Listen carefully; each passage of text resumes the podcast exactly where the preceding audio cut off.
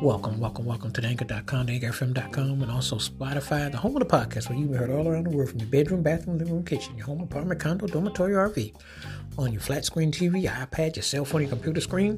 If you had to be in a drive through curbside service parking lot with a mask on, back to school, back to work, in between places and things, please continue to be safe and well. And again, you can this episode on anchor.com, anchorfm.com, or Spotify. Appreciate your support. now, on with the episode. This episode, the Bar-Kays, you can't run away.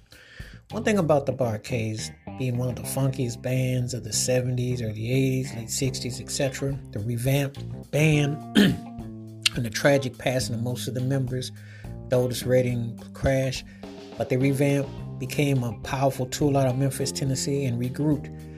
One of the things that gets lost is how they did slow cuts, and Larry Dodson put it down vocal. Let me tell you something: this band could make a slow jam sound funky, and of course, they could bring the funk. They had that flavor and the harmony in the groove. Now, this one here is just a smooth, nice jam. You just feel the groove from start to finish. Uh, the harmony, the tone. It, they had a way of just inviting you, very engaging. Uh, all the things that you'd want in harmony and tone. And uh, you understand why they're one of the best bands to ever do it. Um, I've listened to the Bar-Kays forever and a day, you know, and they were one of those bands you did not want to have to deal with live. But I'm gonna tell you something, the studio stuff was no joke, and the harmonies were like no joke. This was a smooth cut.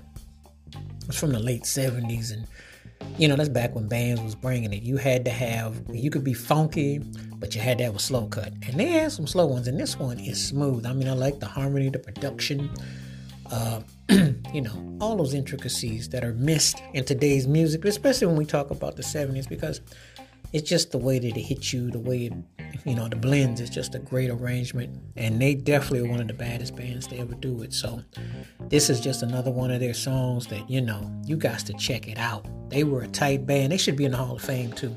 Very powerful, funky band. And very versatile. Wash your hands, keep your mind clear, watch out for another. Please give me thoughts and takes on the Bar-Kays. You can't run away and how this song stacks up in their vast catalog, and I mean deep catalog of cuts.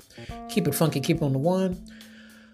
If you have not heard the Bar-Kays, you can't run away. Please do let me know your thoughts. Again, you can hear this episode on anchor.com, anchorfm.com, or Spotify. Please continue to be safe and well till next time we catch you. Peace. The best. I'm out.